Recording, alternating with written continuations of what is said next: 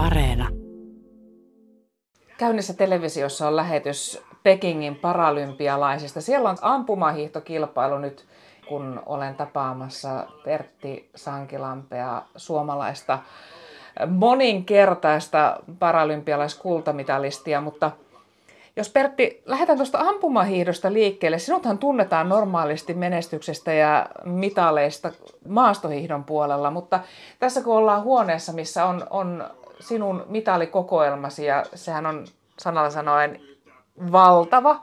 Täällä on niin monelta vuosikymmeneltä mitaleja, mutta siellä on joukossa ampumahiihtomitalejakin.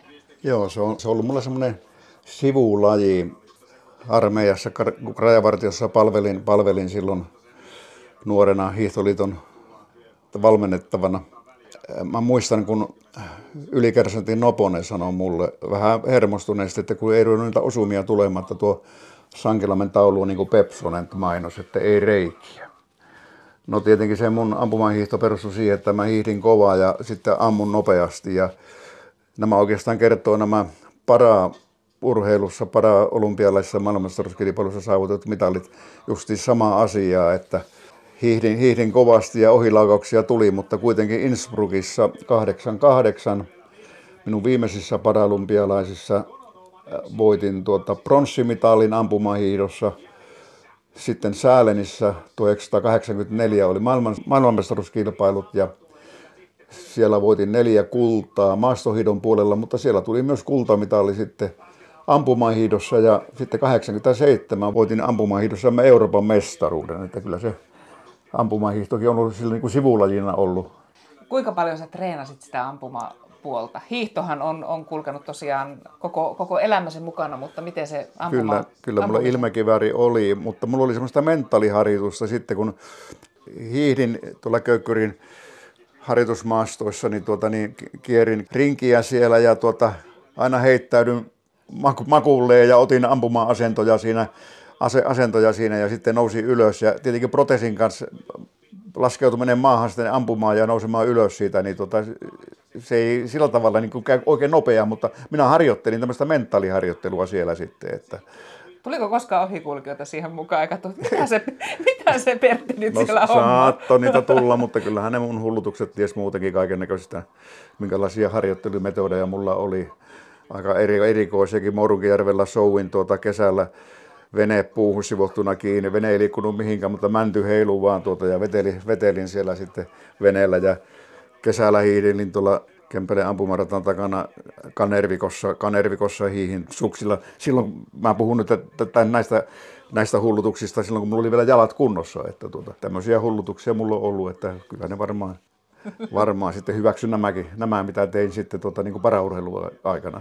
Tosiaan maastohiihto on, on se puoli, mistä sinut tunnetaan. Mä tossa, mun pitää luntata paperilta, että mulla tulee luvut oikein. Paralympialaisista seitsemän kultaa, neljä hopeaa, kaksi pronssia vuosilta 76 ja 88. 88 oli ne viimeiset paralympialaiset Innsbruckissa, mihin osallistut. Kaiken kaikkiaan 29 arvokisamitalia.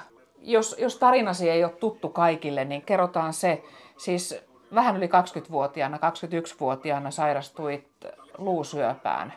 Ja tilanne oli se, että sinulle nuorelle miehelle, jonka tähtäin oli Grenoben olympialaisissa, eli olit, olit hyvin lahjakas hiihtäjä ja tähtäin oli, oli hiihto menestyksessä varmasti olympiatasolla, niin yhtäkkiä sitten tulee tällainen pysäyttävä diagnoosi, joka johti siihen, että sinulle tehtiin reisiamputaatio. Minkälaisia ajatuksia liikkui, liikkui nuoren miehen mielessä? No kyllähän ne ajatukset oli tuota, monenlaiset voi näin sanoa, mutta onneksi mä oon syntymälahjana saanut semmoisen optimistisuuden ja positiivisen luonteen asenne, joka on kantanut minua. Sillä hetkellä, kun mä sain sen diagnoosin kuulla Tilkassa Helsingissä, edellisenä päivänä oli mennyt Sirkan kanssa kihloihin ja tuota, sitten kuulin sen tuomio, mikä on tulossa ja sitten kun se amputaatio tehtiin kuukausi tuosta niin Oulun lääninsairaalassa, niin tuota, kyllähän se tuki tuli sieltä läheisiltä sitten sillä tavalla. Ja, ja yksi tärkeä asia oli sitten se, että kun urheilu oli koko ajan mielessä, vaikka sytostattihoitojen tokkurassa siinä ja pahoinvoinnin keskellä, niin sitten oli tietoinen siitä, että tuota, Suomeen on perustettu Suomen invalidien urheiluliitto vuonna 1964, eli kahta vuotta aikaisemmin, niin kyllähän mä tästä, tästä sairaudesta ja amputaatiosta huolimatta, jos mä tästä selviän, niin mulla on mahdollisuus harrastaa ja unelmoida vielä saavutuksista sitten. Ja 15. päivä joulukuuta jalka amputoitiin ja joulu, jouluaattona pääsin kotiin ja joulupäivänä tein Ketolan perällä kotitiellä, tein tuota ensimmäisen harjoituslenkin kyynärsauvojen avulla kahden kilometrin lenkin ja voi sitä tunnetta sitten. Siellä vähän verhot heilu naapuritalossa, että tuolla se Pertti nyt käveleskelee ja tuota, tyhjä lahe heiluja. Vuonna 1976 järjestettiin ensimmäiset paralympialaiset. Meillä on tuossa televisiossa tällä hetkellä auki vielä tällä hetkellä käynnissä olevat paralympialaiset. Jos vertaat vuotta 76 niitä ensimmäisiä kisoja ja nyt näitä, näitä, mitkä tuolla Pekingissä ovat käynnissä, niin minkälainen se muutos on? Kyllähän se tuota, tietenkin muutos on tapahtunut hyvinkin paljon olosuhteissa ja osanotto on kasvanut valtavasti. 17 maata oli mukana silloin ensimmäisissä kisoissa. Olosuhteet on kehittynyt niin kuin muissakin olympialaisissa on kehittynyt. Mutta mikä tärkeintä, se tunnelma oli varmasti yhtä aito, sama ja melkeinpä vielä aidompi sitten, kun oli kysymyksessä ensimmäiset paralympialaiset. Ja mikä parhainta, siellä oli mukana sitten nämä suomalaiset sotainvalidit, jotka ovat koko suomalaisen paraurheilun edelläkävijöitä ja minulle ne ovat hyvin tärkeitä esikuvia. Että sitä kautta muodostui se tunnelma sitten ja kun ottaa kaikki huomioon, mitä mulle oli tapahtunut itselle sitten tuota, olihan se semmoinen huipentuma osallistua ensimmäisiin paralympialaisiin ja voittaa siellä sitten ensimmäisenä urheilijana koko maailmassa niin maastohiidossa paralympiakulta. Sinä olit siinä keskimmäisellä korokkeella ja ympärillä oli myös suomalaisia. Sillä Örnsköldsvikin keskustorilla sitten, kun nuo palkinnot jaettiin, nuori Karle Kustaa 16 kisojen suojelijana laittoi meille palkinnot kaulaan ja siniristilippua vedettiin salkoon, maamme laulu huipensi sen tilaisuuden sitten. Niin, ja nämä sotainvalidit, jotka siinä mun kahta puolta olivat, niin mainittiin äsken siitä tunnelmasta, niin se tunnelma oli, se oli niin käsin koskeltava, ei yksistään meissä urheilijoissa, mutta sitten se yleisössä, joka oli siellä taputtamassa meille. Suomalaiset sotainvalidit, urheilijat ovat, ovat niin kuin näitä esikuvia paraurheilussa, ovat koko tämä paraurheilu, vammaisurheilutoiminnan niin kuin Suomessa käynnistäneet niin kuin järjestöllisesti. Ja tässähän voidaan lähteä liikkeelle aina sieltä vuodesta 1940, kun 39 lokakuussa viimeinen päivä sota syttyi. Ja silloin oli Suomessa piti 1940 olla kesäolympialaiset, mutta syttyi sota. Nämä nuoret miehet, jotka tuota, olivat valmiina niin kuin osallistumaan, osa heistäkin sitten joutui lähteä sitten sotaan puolustamaan itsenäistä isänmaata. Mutta sen jälkeen, kun he palasivat sodasta, he perustivat sotainvalidien urheiluliiton ja käynnistivät laajakirjoisen urheilutoiminnan eri lajeissa Suomessa ja myös sitten niin kuin Euroopan laajuisesti myös suoma, suomalaiset sotainvalidit olivat niin kuin pioneereja niissä hommissa. Niin, jos katsotaan tällä hetkellä noita paralympialaisia, niin mitä mieltä olet siitä, että mikä on tuon Suomen joukkueen laajuus? Maastohiidon kohdalla esimerkiksi tilanne on muuttunut aika paljon. Joo, tilanne on vähän niin kuin keikahtanut toisinpäin. Nythän meillä tänä päivänä on tällä Alppipuolella on edustajia on alppilajeissa ja sitten näissä lumilautailussa, lumilautailussa ja näissä, mutta tuota, tosikin silloin, silloin oli vaan näissä ensimmäisissä 76 kisoissa oli, siellä oli pohjoismainen niin kuin maastohiihto, niin kuin sanotaan, ja sitten oli alppilajessa oli nämä kaksi, kaksi oli ne päälajit, ja niihin osallistui sitten tuota, liikuntavammaiset ja näkövammaiset urheilijat sitten näihin, näihin lajeihin. Kyllähän se harmittaa sillä tavalla, kun olin vahvasti silloin mukana heti alusta asti 70-luvun ja 80-luvun valmensin joukkueita, kokoisin joukkueita. Osanottajia oli tosiaankin niin paljon, että me piti karsia. Mutta toivottavasti tuota herättää nämä saavutukset, mitä tuota, nyt Pekingissä suomalaiset hiihtäjät saavutti, joka havaittavissa, että nyt harrastusmäärät on noussut ihan yleensäkin niin hiihdon suhteen. Ja ja sitten tuota, ja nämä kuvat ja kaikki mitä tulee näistä paralympialaisista, nehän omalta osaltaan ovat niin kuin innostamassa siihen, että tuota, saataisiin innostumaan niin kuin suomalaisiakin urheilijoita niin kuin näihin lumilajeihin. Mutta vielä tästä maastohiihdosta niin sillä tavalla, että niin kuin nyt on huomattu sillä tavalla, että liikuntavammaisissa pysty maastohiihtäjiä ei sillä tavalla ole tuota, niin kuin ennen oli. Mutta niitä on niitä jalkaamputoitujakin eh, mukana näissä, mutta ne on kelkkahiihtäjiä. Se on helpompi istua siellä hiihtokelkassa ja siitä sitten tasatyönnöllä painaa, painaa menemään. Ja niin kuin tuossa totesin, niin se on pystyhiihtäjälle, niin se on kuitenkin aika vaikea, vaikea laji. Ja radathan, radathan ei tunne armoa, ne on, ne on erittäin kovia, kovia niin kuin ratoja, niin kuin on huomattu tuossa. Ja tuota, ehkä mua niin kuin henkilökohtaisesti auttoi se, että mulla oli tämä urheilijatausta, oli silloin ennen vammautumista. Mulla oli selkäytimeen jäänyt sitten ne liikkeet ja tuota, että sillä tavalla oli valmis. Totta kai mun piti, piti tuota, niin kuin hiihtotekniikkaa sitten heti kehittää alusta asti, että hylätä pitovoiteet ja kehittää sitten se tasatyöntöhiihto sellaiseksi, että ja tarkoitti tietenkin sitten niin kuin ylävartalon voiman kehittämistä ja kestävyysominaisuuksien kehittämistä. Ja kun luikkalasuksella lähti kilpailuihin aina ja pivot oli siellä siellä ylävartalossa, niin eipä semmoisia maastoja ollut, missä ei olisi niin läpi läpi päässyt. Tästä tietenkin kertoo oma, oman osansa se, että kun täytyy 70 vuotta, niin, niin osallistuin Martsiolongan hiihtoon. Tuossa onkin kunniakirja tuossa.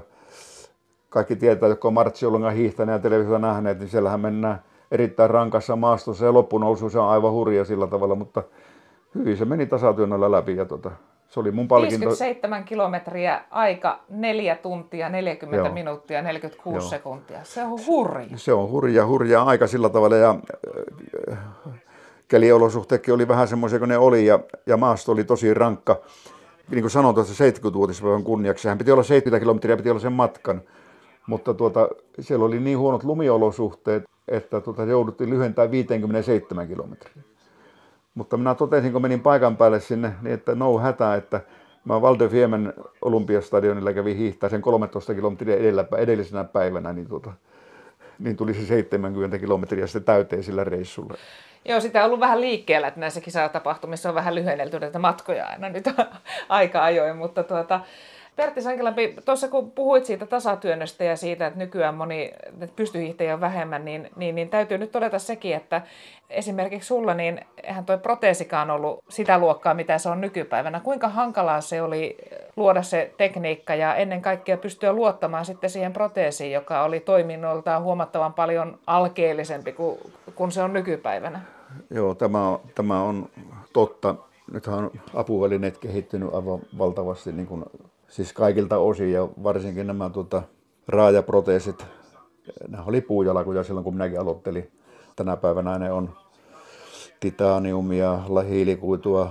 Kiitos lentokoneteollisuudelle, että siellä on syntynyt näitä raaka-aineita sitten ja polvinivel on semmoinen reisiproteesissa, että siinä on menty valtavasti eteenpäin, joka on luonut semmoista niin kuin turvallisuutta. Siinä ei tarvitse semmoisia remmejä, mitä mullakin silloin aikoinaan oli, jota mä käytin siinä, että se polvinivel ei niin kuin lähde alta pois. Ja, ja, mutta se on se teknologia tullut näihin, varsinkin reisiproteeseihin niin kuin avuksi.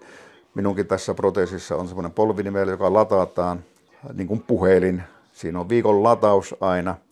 Siellä on älyä, monenlaista älyä siellä polvinivelessä niin kuin leikillisesti apuvälineteknikot sanoo, kun ne mulle ensimmäisen tämmöisen niin sanotun älyproteesin valmisti, että on Pertti, sun polovessa on tuota enämpi älyä, mitä sun päässä on. Että tuota, ja se reagoi mun liikkeisiin semmoisen sata kertaa sekunnissa, mutta siitä ei kuitenkaan niin kuin, hiihtoon sillä tavalla ei ole toiminnallisesti apua muuta kuin se vaan, että se luo sen turvallisuuden tunteen, että se ei lähde niin kuin alta pois varsinkaan tuommoisissa kovissa vauhdikkaissa laskuissa ja että pystyy niin kuin askeltamaan ja sillä tavalla Eli enää ei tarvi, jos hiihtolenkillekin lähtee, niin proteesia vaihtaa. Et ennen oli se, että oli arkiproteesi ja urheiluproteesi, mutta nyt yksi proteesi. Näin on niin kuin tuossa kuvassa, kuvassa tuossa seinällä. Tuo kuva on tuommoista aika, aikaisemmasta urheilumuseon museon näyttelystä, missä mä esittelin näitä mun proteeseja, niin mulla oli hiihtojalka eli erikseen ja siviili, siviilijalka, työjalka sitten niin kuin erikseen. Että tuota, olihan se hankala, kun piti aina proteesin vaihtaa ja niin kuin leikillisesti on todennutkin, että tuota, semmoinen sanonto on olemassa, että toinen jalka on jo hauvassa, mutta minun tuo toinen jalka, tuo hiihtoproteesi, joka oli muovia ja puuta, se on tuolla Suomen urheilumuseossa tänä päivänä pysyvässä näyttelyssä. Täällä on niin komiat hanget täällä pihalla. Että... Oho, sitä lunta on nyt, mutta se on sitä vähän hötyä. Se ei suvennut tuo sillä tavalla, että ei hankia, hankia ei. ei vielä tuu. Pääseekö sä tästä hiihtämään ihan... Ei, kyllä mä autolla tuonne köykkyriin. Niin justiin. Joo. Pertti Sankelampi, tultiin ulos vähän haukkaamaan happea. Se on ihmiselle hyvästä ja taitaa olla niin, että onko melkein päivittäin, kun itse käyt ulkoilemassa. Ennen kaikkea hiihtämässä myös edelleen. Eilen 30 Pertin lenkin kierin tuolla oli niin mahtava auringonpäistä, vaikka oli kuusi astetta pakkasta, mutta kuitenkin se aurinko jo, kun se paistoi tuolta takkaa, niin se lämmitti sillä tavalla. Ja nyt tänäkin päivänä on erittäin hyvä urheilu, että kyllä tässä varmaan Sirkan kanssa lähdetään yhdessä käymään sitten hiihtolenkkiä. Todetaan nyt, että sinulla on tällä hetkellä ikää se 76 vuotta. Se on 76, nyt heinäkuussa 77. Että. Kuinka paljon hiihtokilometrejä on tälle talvelle tullut?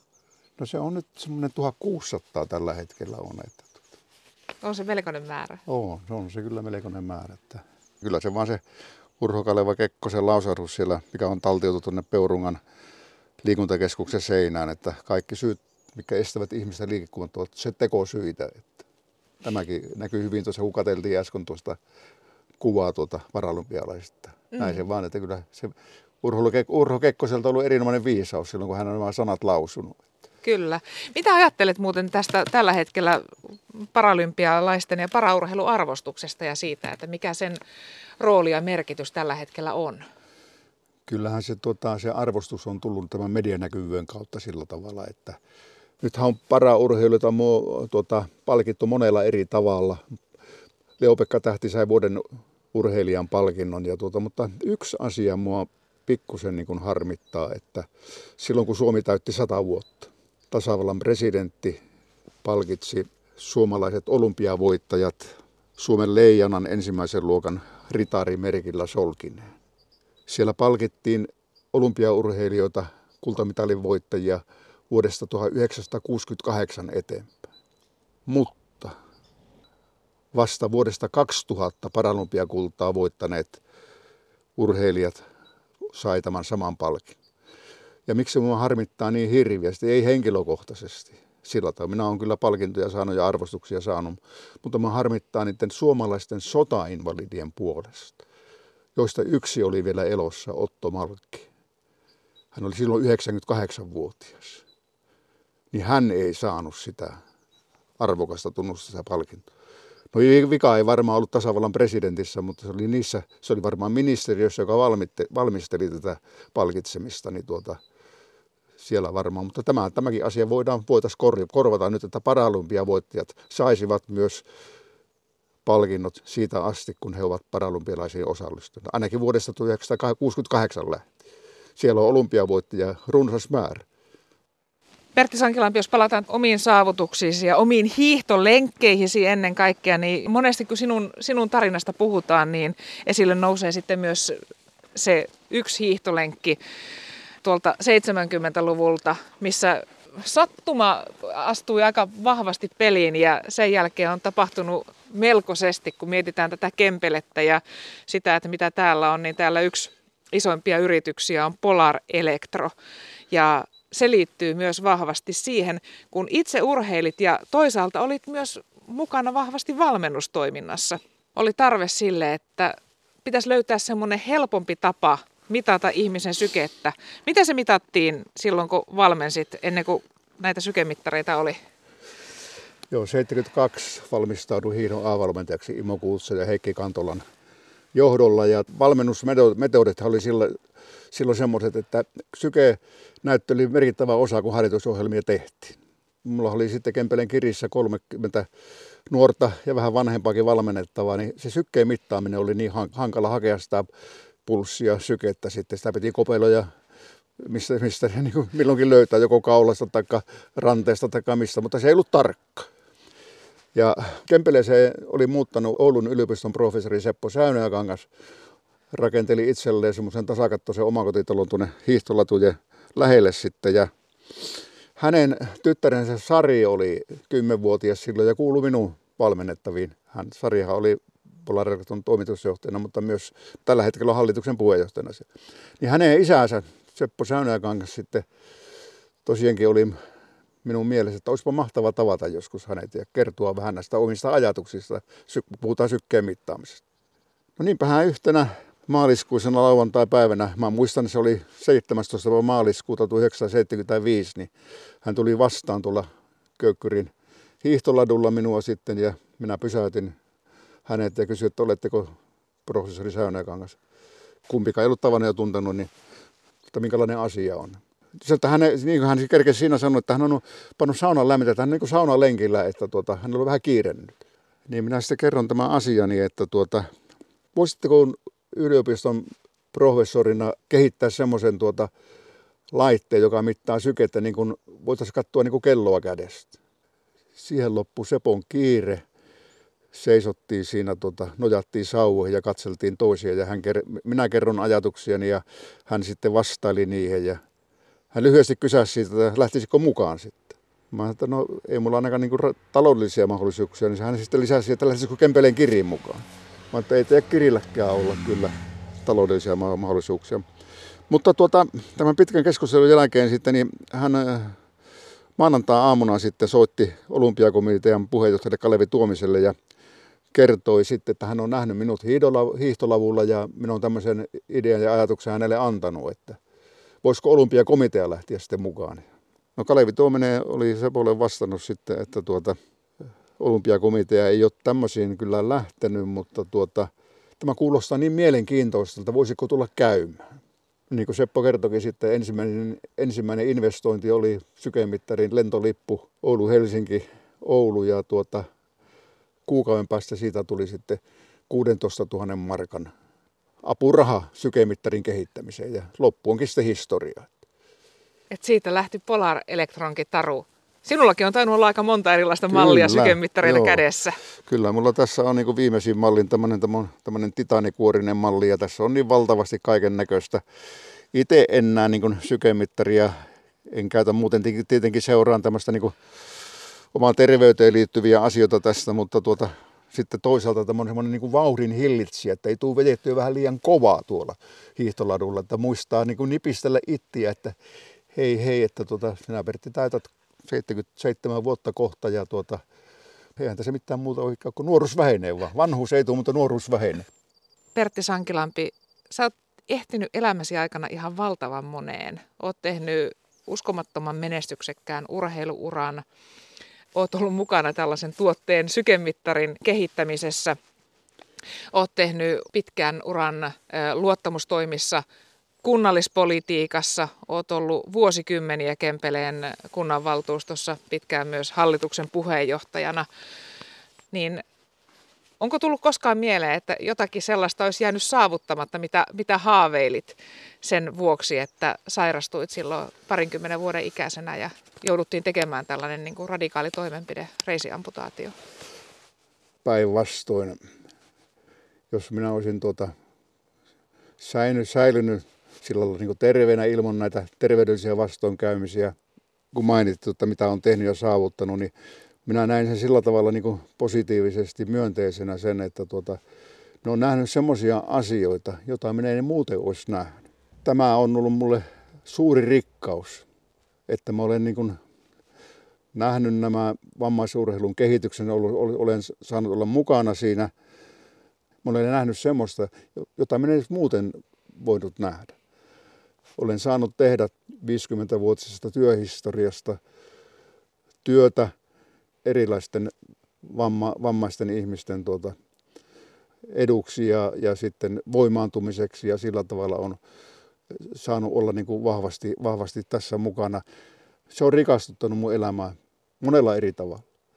Ja tietenkin nämä omat saavutukset, mitä tämän vaikeimman tien kautta olen sitten niin saavuttanut, niin se on tietenkin lapsuuden unelmien huippu sitten, mikä on sitten toteutunut ja saa nauttia nyt sitten kiikkostuolissa, niin kuin sanotaan. Että